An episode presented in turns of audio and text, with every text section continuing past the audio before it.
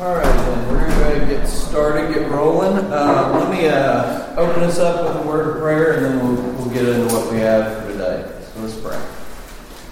Father, thank you that we can be together this morning. We thank you for um, thank you for the women being able to go on their retreat this weekend, for the fun that they had, and uh, growing close to, closer to one another, and hearing your word taught. We thank you for that. We pray for us this morning as we sit beneath your word and as we discuss and um, seek to understand your word and have it applied to our, our lives. We pray that you would be guiding us uh, by your Spirit. In Jesus' name that we pray. Amen. All right, so this morning we're continuing our, our little series. Um, we talked about uh, the Tower of Babel the first time. We talked about how we're made for relationships, but those relationships are fractured and broken. Um, but God moves to redeem us um, in our relationships. We've talked about, and last week we talked about John chapter 17, and we talked about how we're made for friendship. Um, we need friends, um, and we really, what we basically saw there was that the way we can move towards one another in our relationships and where we find power to move towards one another is through the gospel, through the good news that God loves us even as He loves Jesus. And so we're continuing. Now, I told you the last two weeks we're, I was going to be doing more of my, me talking, but now I want to try to get us to start talking as a group a little bit more. Um, so, with that in mind, let me open with this question. What is it that comes to your mind when I say the word authenticity? Everybody hear that? Authenticity? What do y'all think?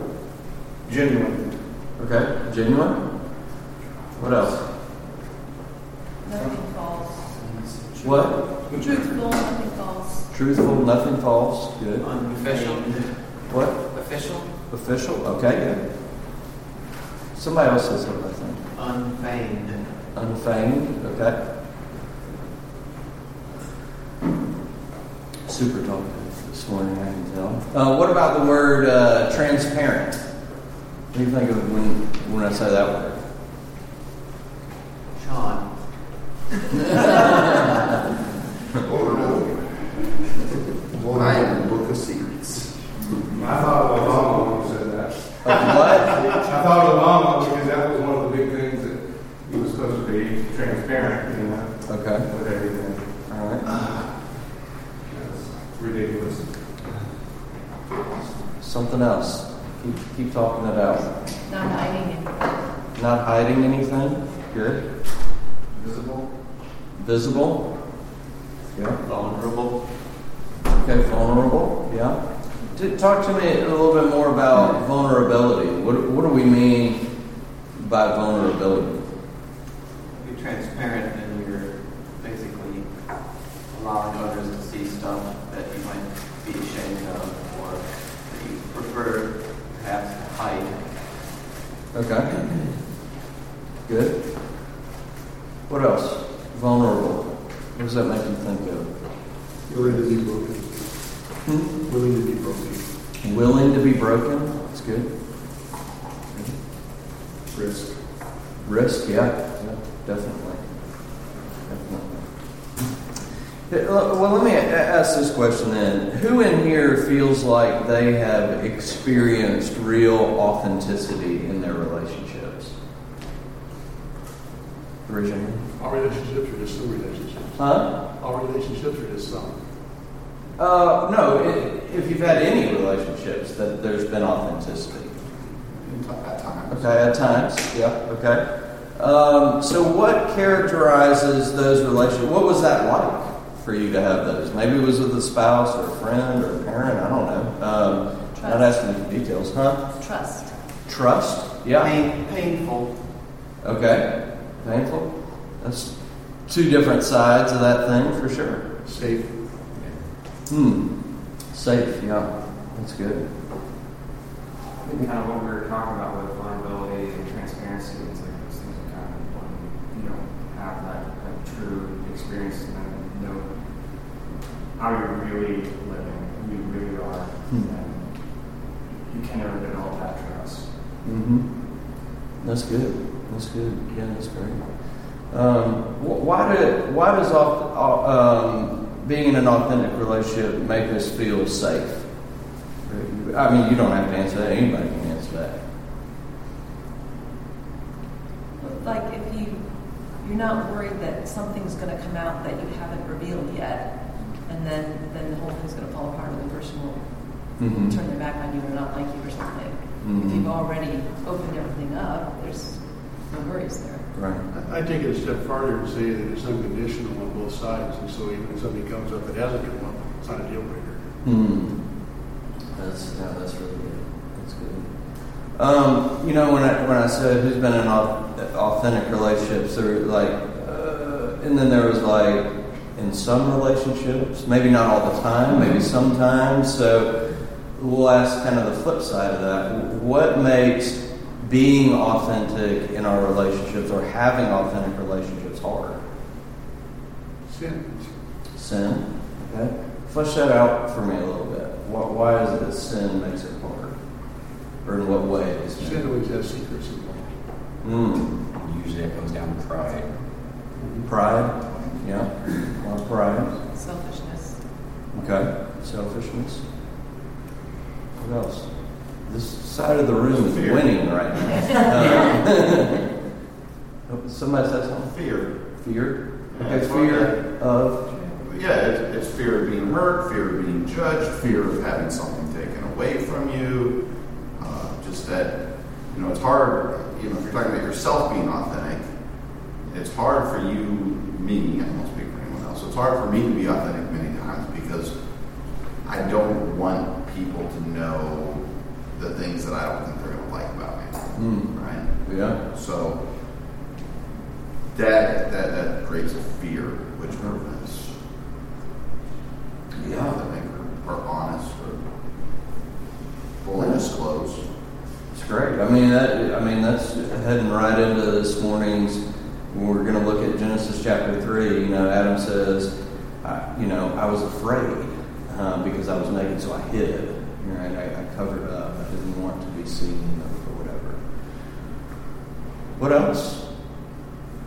Wh- wh- Why do you? Well, maybe I should ask this. Maybe you don't want relationships of authenticity. So, do you want? Do we want relationships of authenticity? Yes, yes and no. Yes and Yeah. no. Okay. Yeah. there's so much risk involved. That's the no part. But the Right. yes part, because we want someone to know us as we truly are and still love us. Mm.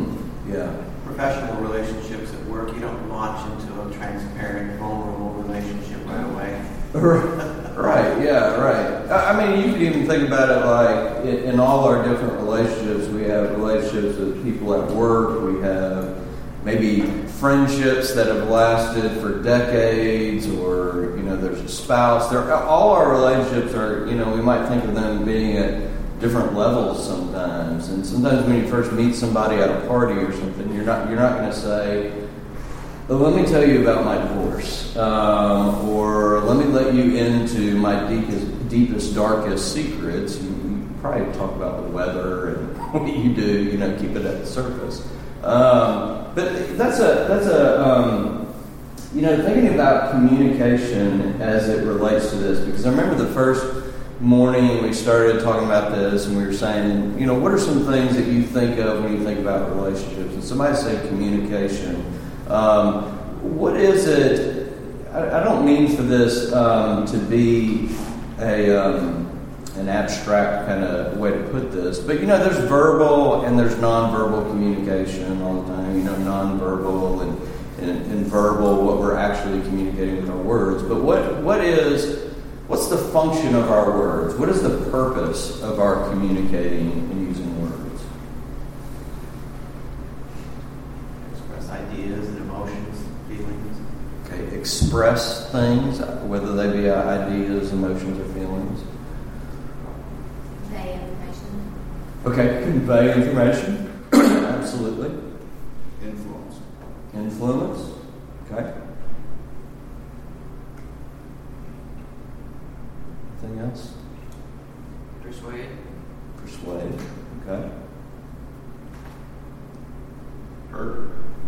Okay, yeah, sure. It can be used to hurt. In general, words are used to either change something or progress something in life. Okay. Just in general sense. Okay. Good. Also can be used to heal. Sure. Um, Sure. Kind words. Yeah. Tool of many functions. Huh? It's a tool of many functions. Yeah, that's true. That's true. Um, yeah, it, it can be used in a lot of different ways. I, I would say the main purpose of our words is to reveal something, um, or I, th- I think Charity said convey something. Frank said express something. Um, and what we convey and, express and reveal can hurt somebody, it can heal somebody, or whatever. But but that's what words do. That words really reveal. They they say this is what it is. And when we're speaking about ourselves and using words to describe ourselves to someone else, for example, we're revealing who we really are. Um, we're letting people in and letting people see us if we're using our words honestly, right? Um, now, I who knows? Well, open your Bibles to John, um, John chapter 1.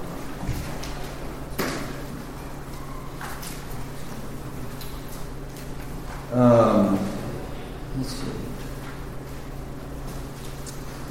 Um, let's read verses 1 through 14. Who, any volunteers? Somebody to read verses 1 through 14? Okay, Eric? In the beginning was the Word, and the Word was God. And the Word, in the beginning was the Word, and the Word was with God, and the Word was God. He was with God in the beginning. Through him all things were made. Without him nothing was made that has been made. In him was life, and that life was the light and all of all mankind. The light shines in the darkness, and the darkness has not overcome it. There was a man sent from God, whose name was John. He came as a witness to testify concerning that light, so that through him all might believe. He himself was not the light, he came only as a witness to the light. And true light that gives light to everyone was coming into the world. He was in the world, and though the world was made through him, the world did not recognize. He came to that which was his own, but his own did not receive him.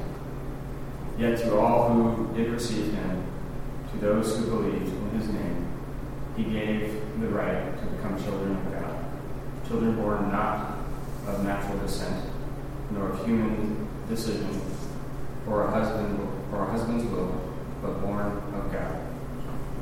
The Word became flesh and made his dwelling among us. We have seen his glory, the glory of the one and only Son, who came from the Father, full of grace and truth. Thanks, Eric. Um, yeah, all right. So, uh, gosh, there, there's obviously a ton in here. And, and really, I, I think I'm only going to talk mainly about verse 1 and verse 14 specifically. But, um, you know, in the Greek, it, the word, the word for word there in, the first verse, in the beginning was the word. It's the word logos. Um, I'm sure several of you know that. Um, and it's a word that could be translated probably a number of different ways. Um, it could mean word, or it could mean message, or speech, or something like that. Um, but, you know, we're talking about what we were just talking about, you know, talking about this desire to have authentic relationships and how related to that somehow is transparency and vulnerability in our relationships and how the purpose of words is to reveal. What I want us to see here is that when John begins his gospel and he's telling us about Jesus, he's saying right from the start that Jesus is God's speech. Um, this is his word to you. And he is he's saying God is revealing himself to us, that he's pulling back the veil. Um, And, you know, in, in our relationships, even as we were talking about, um, you know, different relationships that we have, in, in some relationships, we let people further in than in, in other relationships. And a part of that is because we know that our words really do have this ability, uh, they have this ability to reveal who we are. And so when we're talking with one another, we're generally very careful with our words. Um, we're careful how we use them and how far we let people in. But here, John is really saying God, Jesus is God's self disclosure to you. Um, he is God's revelation to you. Um, he's pulling back the veil. And John is beginning his book by saying, saying to us that God held absolutely nothing back from you um, and from the world when he gave his son. He came close and he said, This is what I'm like. Um, and so I want us to see in this, as we go throughout this morning, I, want us to see the transparency of God in Jesus um, and how Jesus really became vulnerable for us um, in, in, his self revelation and how he he is the authentic person, right? Um, and so, and what, and what I hope hope for where I hope for us to go with all of this is to see that it's in and through the good news that God has revealed Himself to us that we find freedom to reveal ourselves to one another and be vulnerable and transparent and authentic in our relationships. Um, all right, let, let, let's start talking about some of this stuff. Um, in verse 14, right, it says, "The Word became flesh." What what does that mean? Incarnation. Incarnation. Okay. Let's flesh that out. um, Jesus. Jesus, okay. Okay. And he's the, the Word of God. Okay. In Romans 4, it says he came in the likeness of sinful flesh. So he didn't come in a perfect, unfallen body. He came in a body that was subject to illness and Mm. disease and fatigue and all the things that we are. Yeah, yeah.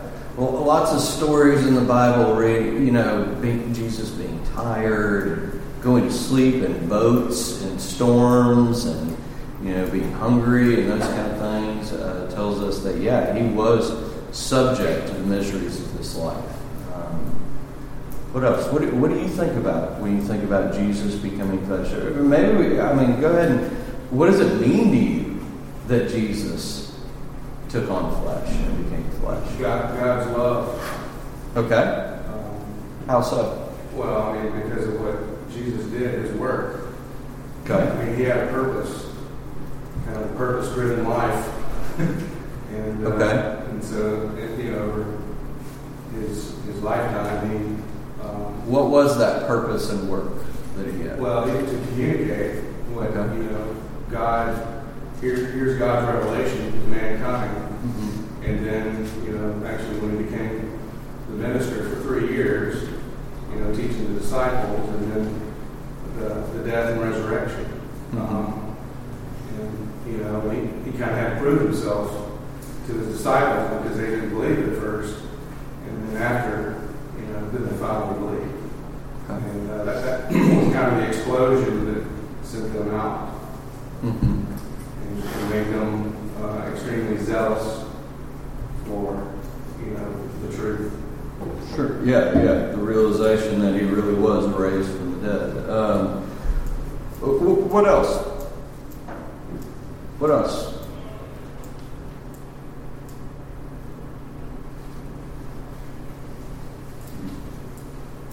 He's relatable. Yeah, okay, relatable. Um, h- how does his taking on flesh make him relatable to us? He had to experience the same stuff. Okay. Yeah. Same temptations that we experience. Yeah, same temptations, right? Yeah, I have written down here, you know, the passage from Hebrews. We don't have a high priest who's unable to sympathize with our weaknesses. We have one who's been tempted in every way, just as we are, yet was without sin. So as a dad, Huh? I said as a dad, right? Uh huh. I would give anything to take away the pain of my son. Mm. Anything. Like, there's no price that is too high for me to want to take away his bifida or take away, you know, the physical ailments that he has, uh, even if it meant my own life.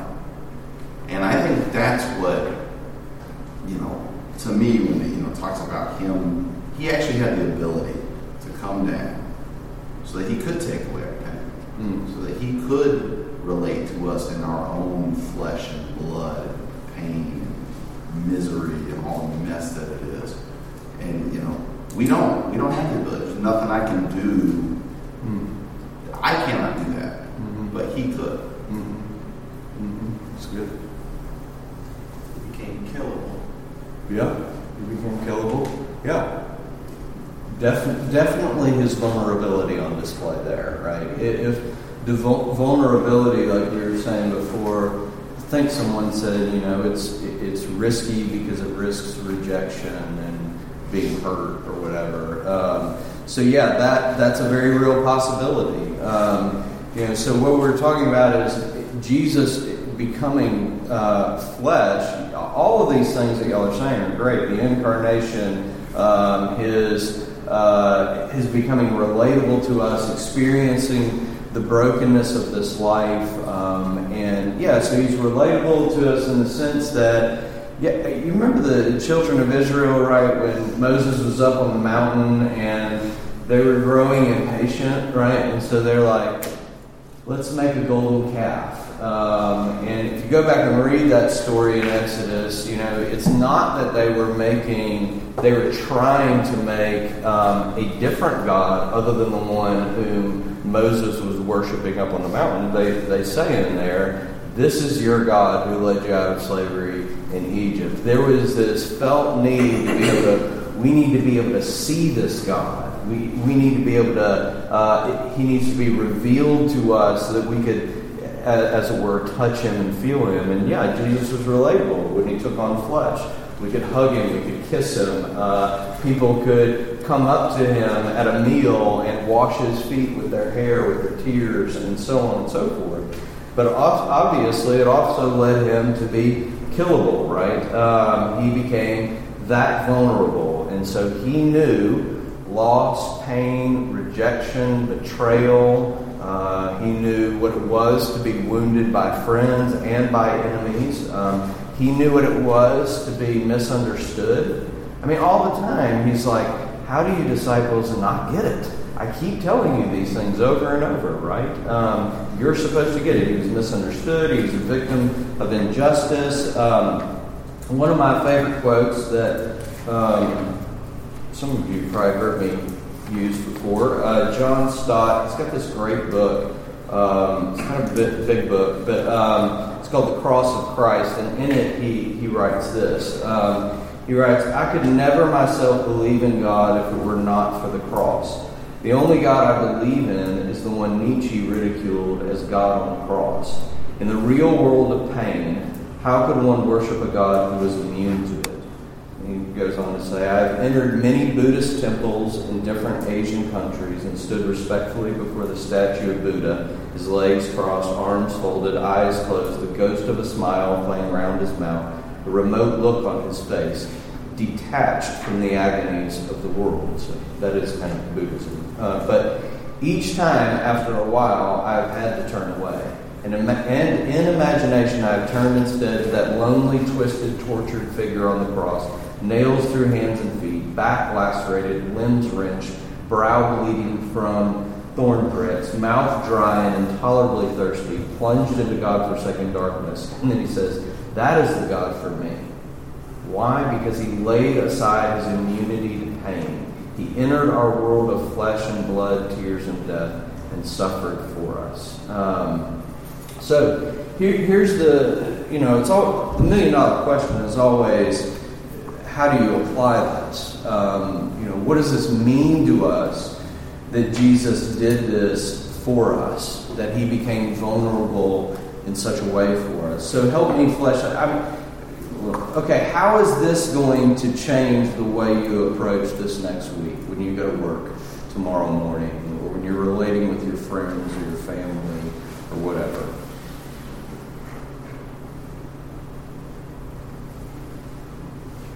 How it should or how it will? well, maybe we should start with it how it should. Uh, we can start there. Rick, did you have something? Okay, okay. See, the great thing about discussion is it's not all on me to apply this for you. Uh, I want you to wrestle with this. What what I was going to say was, there's, there's the image of God within us, which is the, I to say regenerated human, new man, and then there's the fallen man. Right? And for a Christian, there's always that, that contrast. And I, I think what, I don't know how I can describe it. In my, in my walk, I've always tried to, I, I don't, there's always that play, but, but what does the image of God want me to do versus what does Rick want to do? Mm-hmm. And there's that always, there's always a constant flux, and it's a conscious thing I think about, where I'd like to do something, and sometimes, well, there's no, I heard J. Vernon McGee give a deal years ago about an old Indian talk to him on the radio, and he said that as a Christian, the Indian said, there's like, I got two dogs living in me, one's a good dog, and one's a bad dog, and, and sometimes the good dog wins, sometimes the bad dog wins, and Vernon he asked him, well, which one wins the most? And the Indian chuckled, whichever one I feed the most. yeah, that's true. That's true. Yeah. So uh, maybe how do you the, how do you take this and use this? I don't know if everybody heard the, what Rick was saying, but how do you take this and use it to feed that that one dog, um, the new man? Um, because yeah, in our experience, there is this deep struggle and battle. That's why Paul writes to the Romans, there are things that I want to do, but I don't do, things I don't want to do, and I wind up doing. There is that real struggle, but we, we are called to uh, live by the Spirit and not by the flesh, even though this, there's this battle raging. So, how do we feed living by faith with what we're talking about? Keep talking on. Uh, when I became a Christian, I've been very melancholy colleague and uh, kind of a downer guy. Still can be that way, but uh, a fellow that I'd met at church who really encouraged me, I, I finally went to him and told him that he'd be some kind of a mentor, although he didn't know he was a school teacher. And he says, "Oh, Rick," he says, "You know me before." And he described himself as he was reading me. Hmm. And I said, "Well, what happened?" And his name was Rick too. It's Jacob. Hmm. And I said, "Well, what's the issue for you?" And he said, "I was reading the New Testament. I came across that verse about that we should uh, encourage each other today while the day is yet called a day, lest our heart be hardened by sinfulness and sin." And he said, "I'm not a natural encourager." Hmm. And so he said that became mine. Now I don't do it all the time, but I know in my business, I, for me, that's become kind of a mantra. I can fight my flesh if I try to encourage, because it takes the focus off of the old man and puts it on somebody else, which I guess vicariously gets to the new man. Yeah, yeah. And interestingly, in that passage that you're referencing out of, out of Hebrews, it's talking about our uh, our gathering together as a body, right, and to encourage one another as we see the day approaching. And I, I've often thought that one of our responsibilities as a congregation is to actually look around and notice who's there and who's not there, and to be able to say, "Hey, I haven't seen you for two weeks." Um, this is really, really important. And why? And the reason it's important is because what we come together to do on Sunday mornings is really to feed um, feed this understanding that this is what God has done for us and we're loved, so that we can live out of that and grow out of that. And if you give up doing this regularly and regularly coming, or if you're going to be sporadic about it, don't be surprised if you're feeding the wrong dog in your life and, and being taken over kind of deal. To, that, was, a mixture of a lot of different things right there. But um, anyway, that's good. What, what else? God be for us, who can be against us? If we look at Christ, that's the extent that He's for us. He- He's, he's done everything. Hmm. He's fulfilled everything. There shouldn't be anything that I should be afraid of There shouldn't be anything in this world that I should need more than what He's already given me. Mm-hmm. Um, given me a new name, an identity, all that stuff. Hmm. And you know that drives every part of you know of what I should be doing in this world. Yeah.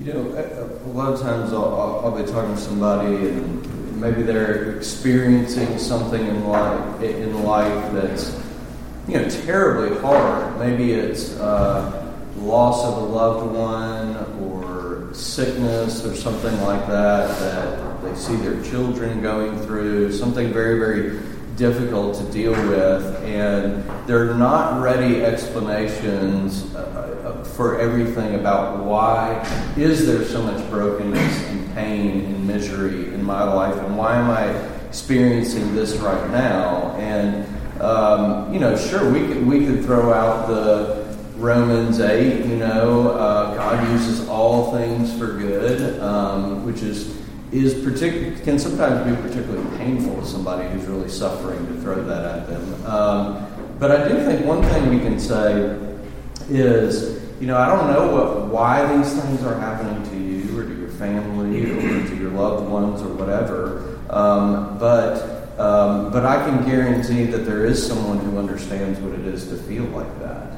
um, because Jesus has experienced it all for us. He became vulnerable so that he really could experience these things. Um, and he is closer to you than you think in your misery and your pain and your suffering because he is the God who came to suffer and laid aside his immunity to pain. Um, all right, I think we got to keep this thing moving. So, um, so let, let's move on a little bit. Um, and, and, I want to talk a little bit about verse 14 here, um, some more where it talks about so we kind of dealt with the first part, and the Word became flesh. And then it says, dwelt among us. Um, was that the translation you did? Verse 14 say he dwelt among us? Or made his dwelling? It does on the In the ESV it says dwelt. Does anybody else have a different translation that says something else? No? I don't know. I, I should have looked. It said made his dwelling. Make his dwelling. Okay. Well, I, I, I, should have looked up all the different possible translations before I came in here, but um, but it, it's actually a noun there. That word dwelling or dwelt, um, it's a noun, and it's used in the Greek translation of the Old Testament. Um, but John turns it into a verb here, um, and that's why there can be some different. Made his dwelling, dwelt among us. It's whatever, but the word in the Old Testament that it's it, it's using is this word tabernacle. That's the noun. And so, as a verb, to be quite literal with the translation, this verse would say, "And the, and the Word became flesh and tabernacled among us." Um, and so, which is not very common, you know, language, I guess, um, in everyday use, and so which is why it gets translated in different ways. But um, so, talk to me about drawing some of your Old Testament Bible knowledge. What what was the tabernacle? People went to meet with God. Okay, people went to meet with God, right? God Okay. came to meet with them, but they had to go there. Mm-hmm. It was a place of, of worship, uh, right? Um, what what kinds of things um, made the tabernacle unique for Israel? You, you know, uh, let me just back up and say this: the tabernacle is not the same as the temple, right? It's the precursor for the It's temple. the tent.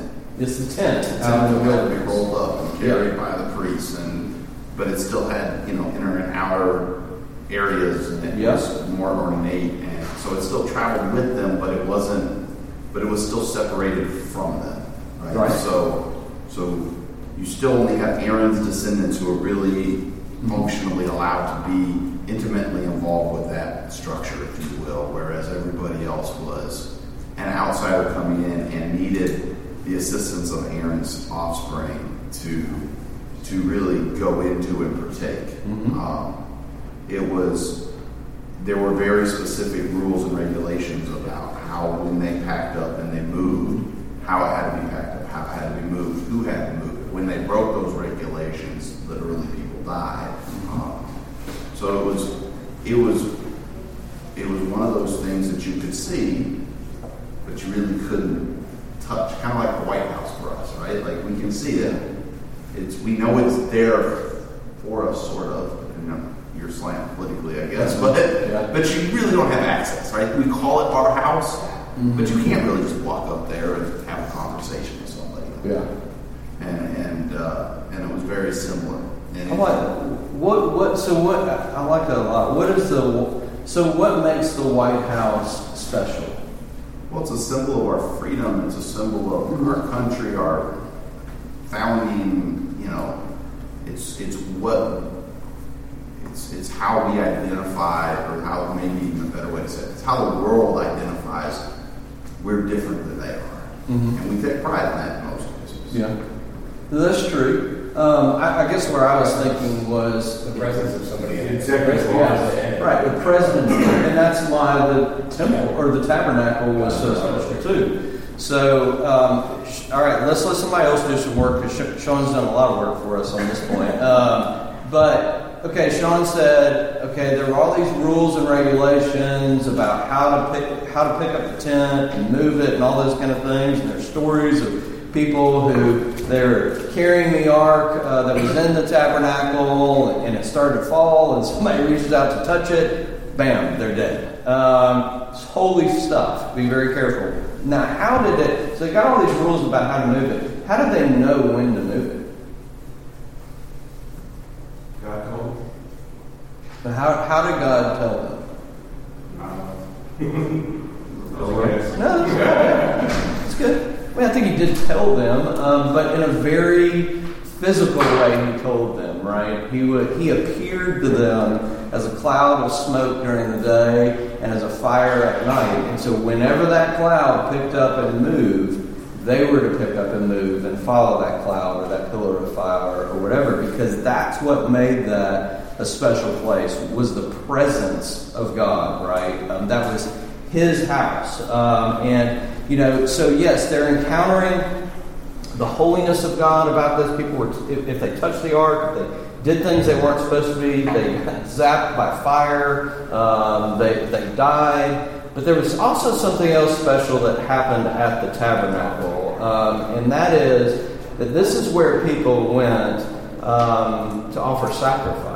Um, right? So, yes, God is holy, but you could actually come near Him if you had a sacrifice of blood uh, with you to cover you, um, to make you right. Um, and it, it was, you know, I, I've talked about this in other places, but I mean, the sac- it, was a very physical thing, like the sacrificial system. And I'm not going to get into any detail, but you felt it, you smelled it, you saw it burning, you saw it bleeding. Um, it was it was very graphic. Um, and so here's what John's doing. He's taking this loaded word from the Old Testament that talks about God's holiness, but also His grace and His presence and all this kind of stuff. And he's using it to point to Jesus to say, Jesus is the fulfillment of everything the tabernacle about, right? Um, but what does anybody know the word typology?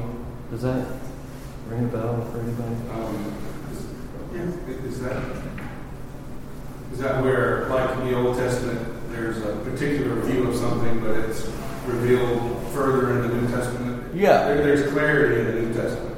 Yeah, right. What the Old Um, Testament was trying to say. Yeah, so the, the way theologians talk about it is the Old Testament is, uh, it, it would talk about, in the Old Testament there are types, and in the New Testament there are antitypes. Um, basically, the fulfillment, the anti kind of throws people off sometimes, but here's a type. Uh, a type would be Jonah being in the belly of a fish for three days and then coming back to life. The antitype would be Jesus being buried in a cave for three days and coming back to life, right? So it would be a fulfillment. Or maybe another way to think about it is foreshadowing.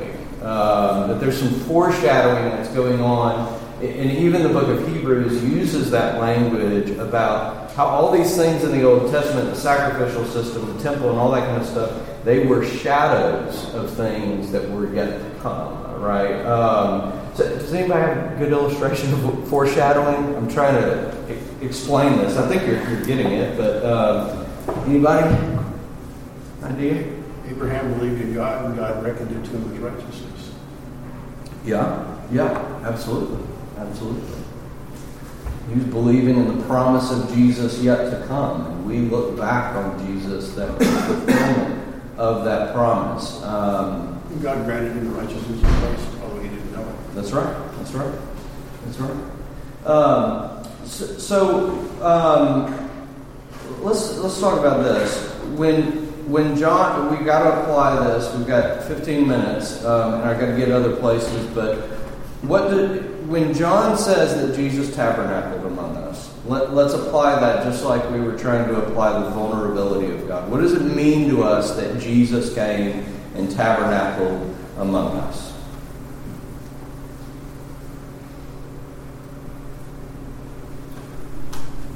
There's access.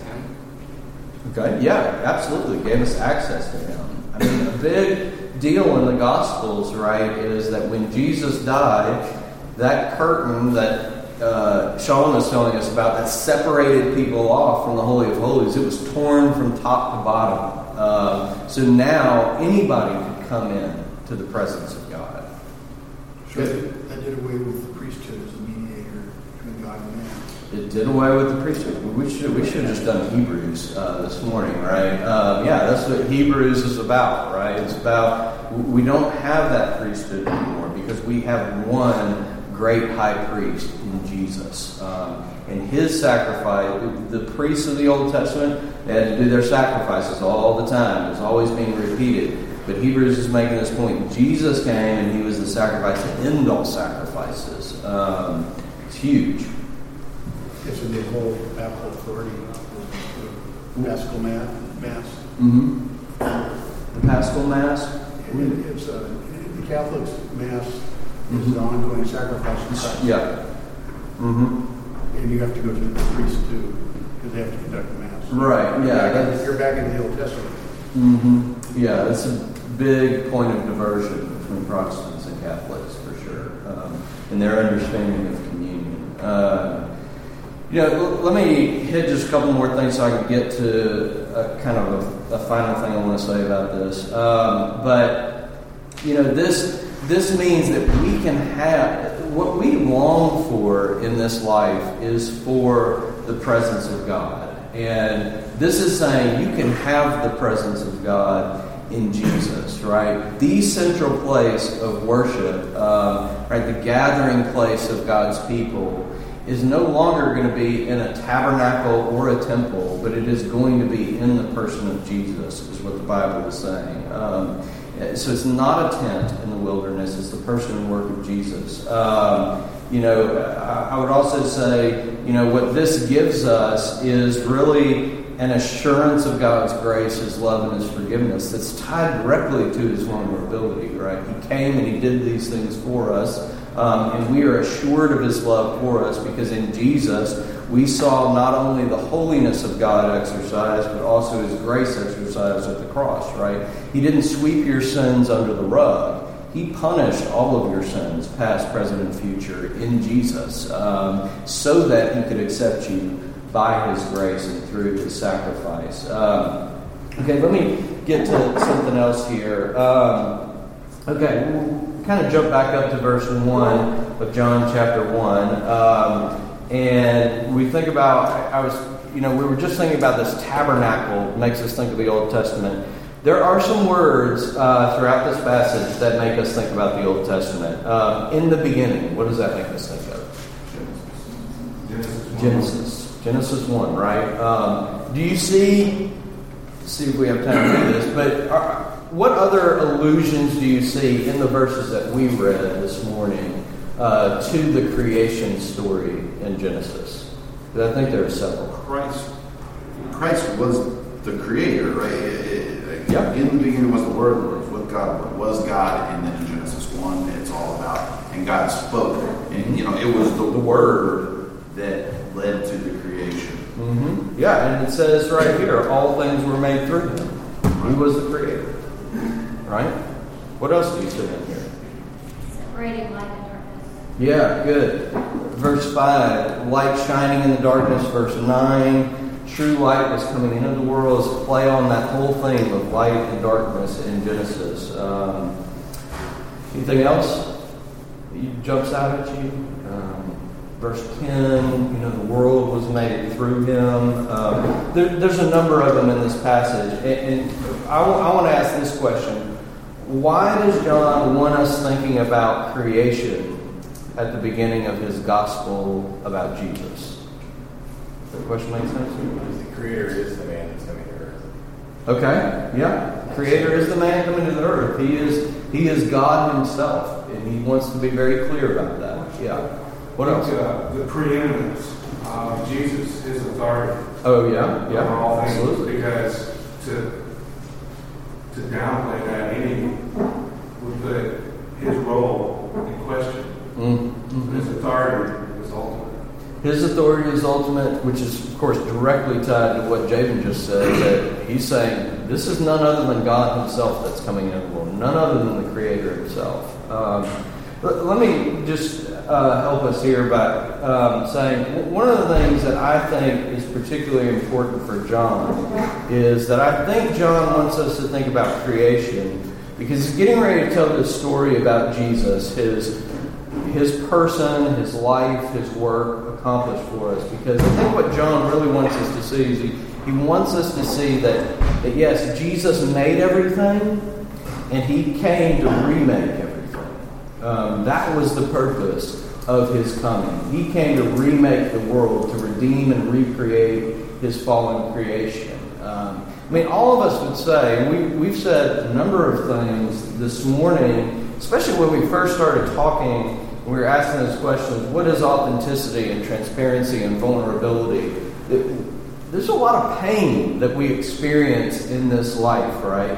And we know deep down inside of us that we are not made to experience such a brokenness, um, such pain and sorrow and misery. We weren't made for a world of violence and loneliness and hurt and sorrow and all kinds of things. Um, and so Jesus, John is telling us, Jesus came to undo all of that. He came to remake his world the way it was meant to be. Um, verses 12 through 13, right? But to all who did receive him and believed in his name and gave the right to become children of God, who were born not of blood, nor of the will of flesh, or, or the will of man, but of God, right? He came to bring new life to his children. Uh, they were, as Paul would say to the Ephesians, we were dead in our trespasses and sins, but Jesus came to make us alive again. Um, so um, let, me see what else I, I want to get to here in this uh, this point. Um, yeah, okay. Let's just you know back to the cross, right? Um, this when you look at the cross, when we finally get to that point, um, there's a I'm forgetting his name now. Uh, William Lane, he's a New Testament scholar, and he's got this great definition of a gospel where he says that the gospel is every gospel is a passion story with a long introduction. Um, that's what a gospel is because you see in every gospel you look at, the passion, that week of Jesus being led to the cross, it dominates um, in breadth uh, the storytelling, right? It's eight chapters long, whereas everything else is his 33 years of life before that, right? So it's this relatively brief introduction, long story of what he came to do. And all the gospel writers are really saying to us that when Jesus was on the cross, the Creator was being unmade in order to remake the heavens and the earth and his people. Um, and you see it very vividly displayed, right? Because when Jesus died, darkness covered the whole earth, right? It went back to the dark, chaotic period of creation. And rocks were crumbling and earth was splitting and all that kind of stuff. It was creation itself. Their creator was becoming undone in order to remake his world. Um, okay, we've got to get on to the last little thing I want to mention this morning. Um, you know, it, here's what I would say. I would say at, at Grace Community Church, hopefully you've heard some version of this at some point, and, it's that if you can get the good news of the gospel into your heart, um, it will begin to change you.